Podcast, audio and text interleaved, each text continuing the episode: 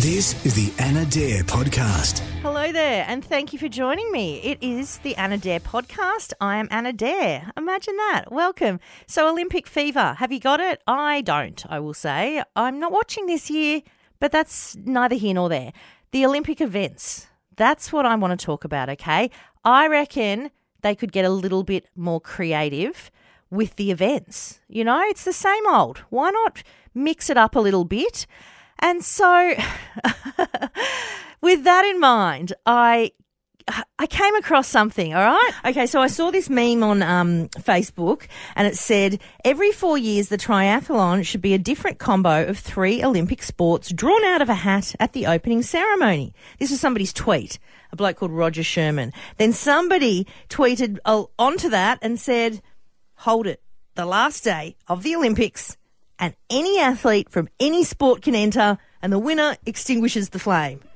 Ha, genius. Honestly, I'm so here for that. They need to modernize the Olympics a little bit, and I think Japan has tried to do that. Obviously, you, as a host nation, you get to add some new things. So skateboarding is in.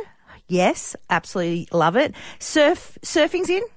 I've just read that as surfboarding. Surfing's in. Uh, sport climbing and also karate. Now, baseball and softball have been added back in. They haven't been on uh, the Olympic lineup since 2008. I'm a massive baseball fan, so yay for that. And Japan are a big baseball country. So, look, what other sports could we add? And I'm thinking, let's get creative. It doesn't have to be an official sport. How's this? Tug of war was once an Olympic event in 1920. Let's add that back into the mix. That would be epic. And get this one. It only made an appearance once, and I think I can understand why. Live pigeon shooting. Yeah, once. It was in the 1900 Paris Olympics. The winner killed 21 pigeons. About 300 pigeons were killed altogether during that event. It, you can see why that didn't make a comeback. So, flash forward 132 years into the future. Why not get ready for 2032? Brisbane. We should start planning now. The host nation gets to pick new events. Japan, of course, have re-added skateboarding and surfing and baseball. So what are we going to re-add? And it, look, it doesn't have to be sporty, sporty.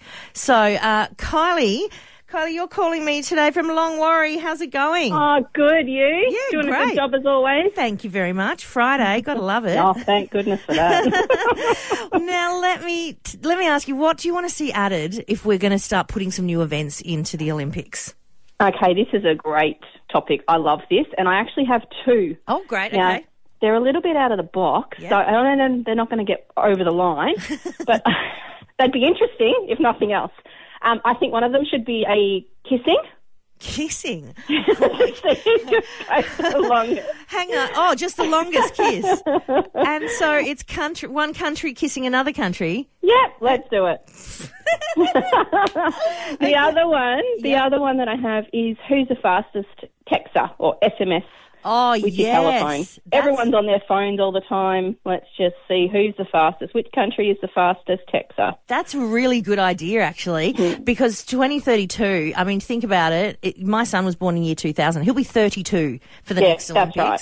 So he, he's got a many, He many probably already knew how to use an iPad by the time he was six months old. Exactly. So Yeah. he'd be an he'd be a very fast texter. Oh, I could Yeah. have an, a, a son that's an Olympic winner. How good would that be? Amazing. hey, I love these ideas. Thank you, Kylie. no worries. It'll have a good day. You too. Enjoy the weekend. You too. Honestly, I had not thought of that. The longest kiss. I would be so good at that. I'm a great kisser. Oh, hang on though. In 2032, oh man, if if I'm still alive, I'll be so old. Nobody, nobody's going to want to kiss me. There goes my dreams of being an Olympic gold medalist for the longest kiss.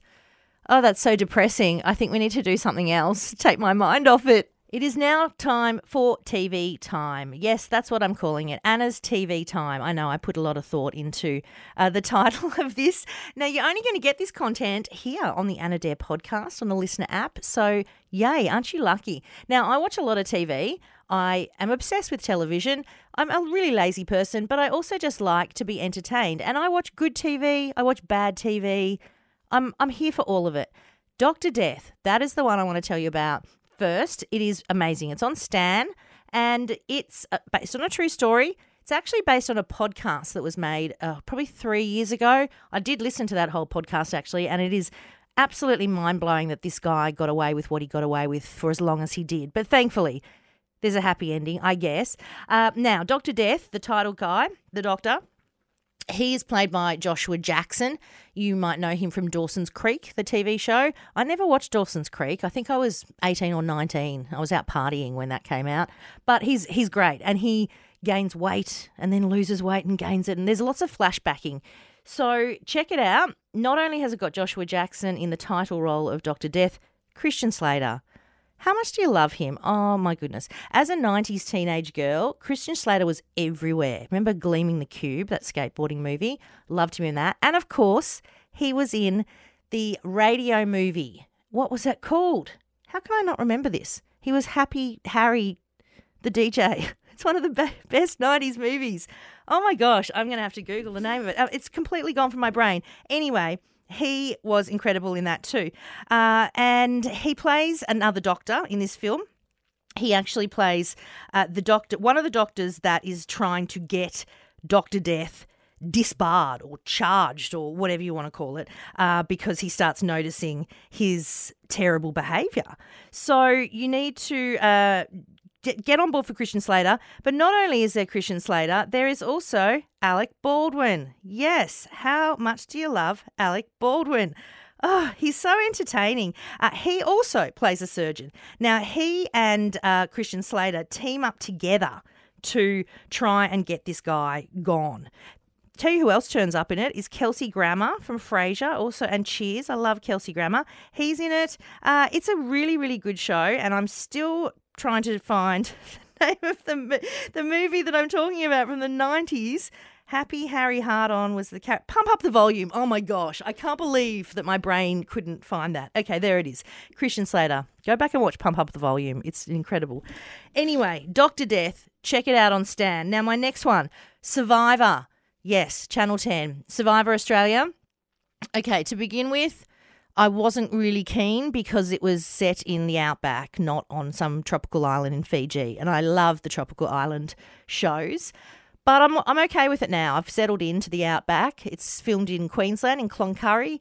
And it's brains versus brawn. The American Survivor has done that plenty of times before. Um, uh, this is the first time Australian Survivor has done brains versus brawn. Okay. Of course, the Brawn tribe are super hardcore you know, crazy fit people and they're so arrogant. The men, uh, particularly the men, are so arrogant. I can't stand. There's a guy called Emmett. Ugh. I think Emmett's trying to pretend to be David, the golden god who won Australian Survivor last time. You know the guy I'm talking about? Uh, I think Emmett's watched it and he's trying to act like him a little bit. It's so irritating and I want him to stop. Anyway, the Brains tribe, of course, consists of, you know, very smart people. And a lot of them are quite fit too. So I really love the Brains tribe. I like to go for the underdogs. And there's one underdog from the very start on the Brains tribe, and that's George. He is a, a politician, he's invo- a member of the Labor Party, and he is a very strange dude, but I love him. He's really entertaining to watch, and he's been trying to make all these moves and he's doing he's the fact that he's still there is quite commendable for him because they have all been out to get him from the very beginning. So I suggest you check out Survivor AU on Channel 10. It's well worth watching. Now that brings me to trash TV. All right. This is my indulgence, okay? It's reality TV and it's called Life After Lockup. And it's on 9 now. And I just discovered last night that there's three seasons of it. I've actually watched Love After Lockup, I used to download it. Um, and it's trash, absolute trash. People that have been to prison that have fallen in love with people on the outside and then they try and, you know, keep their relationships going once they've gotten out of prison. It's American. It, it's just terrible, but I cannot look away. It's train crash TV. I'm here for it. So that's probably what I will invest myself in over the weekend is more life after lockup. I've just started season 1 there's three seasons on nine now. So there you go. A bit of highbrow TV for you with Dr. Death down to the lowbrow life after lockup. Uh, I love television. As I've said, I can give you all sorts of TV advice, and that is what I'm going to continue to do throughout my podcast. Uh, it is Anna's TV time. so, from TV, we're going to go to some advice, I guess, on how to have a threesome. Yeah, that's right. Now, obviously, you've seen what's going on in the UK with their COVID me- measures and numbers, and they have had a long, hardcore lockdown. And I guess they've only had, you know, certain things that they've been allowed to do at home. It's got them thinking of ideas. and this is what they've come up with. The BBC's Channel 4 are launching a new doco called How to Have a Threesome later this year. And then straight after that doco, there's going to be another one called How to Navigate Your Divorce. but if you watch uh, How to Have a Threesome and things go well, you might want to watch the documentary called How to Introduce Your Kids to Your New Shared Love Interest. That'll be a really, really good one. Very, very uh, informative. Now, how to have a threesome. I just thought that was the um, that show Love Island. Apparently, the menage a trois is number one on the list of things that adults would like to achieve in the bedroom. So there is a demand for the show, apparently. Uh, now, the first hurdle to this is getting your partner to sit down and watch it with you.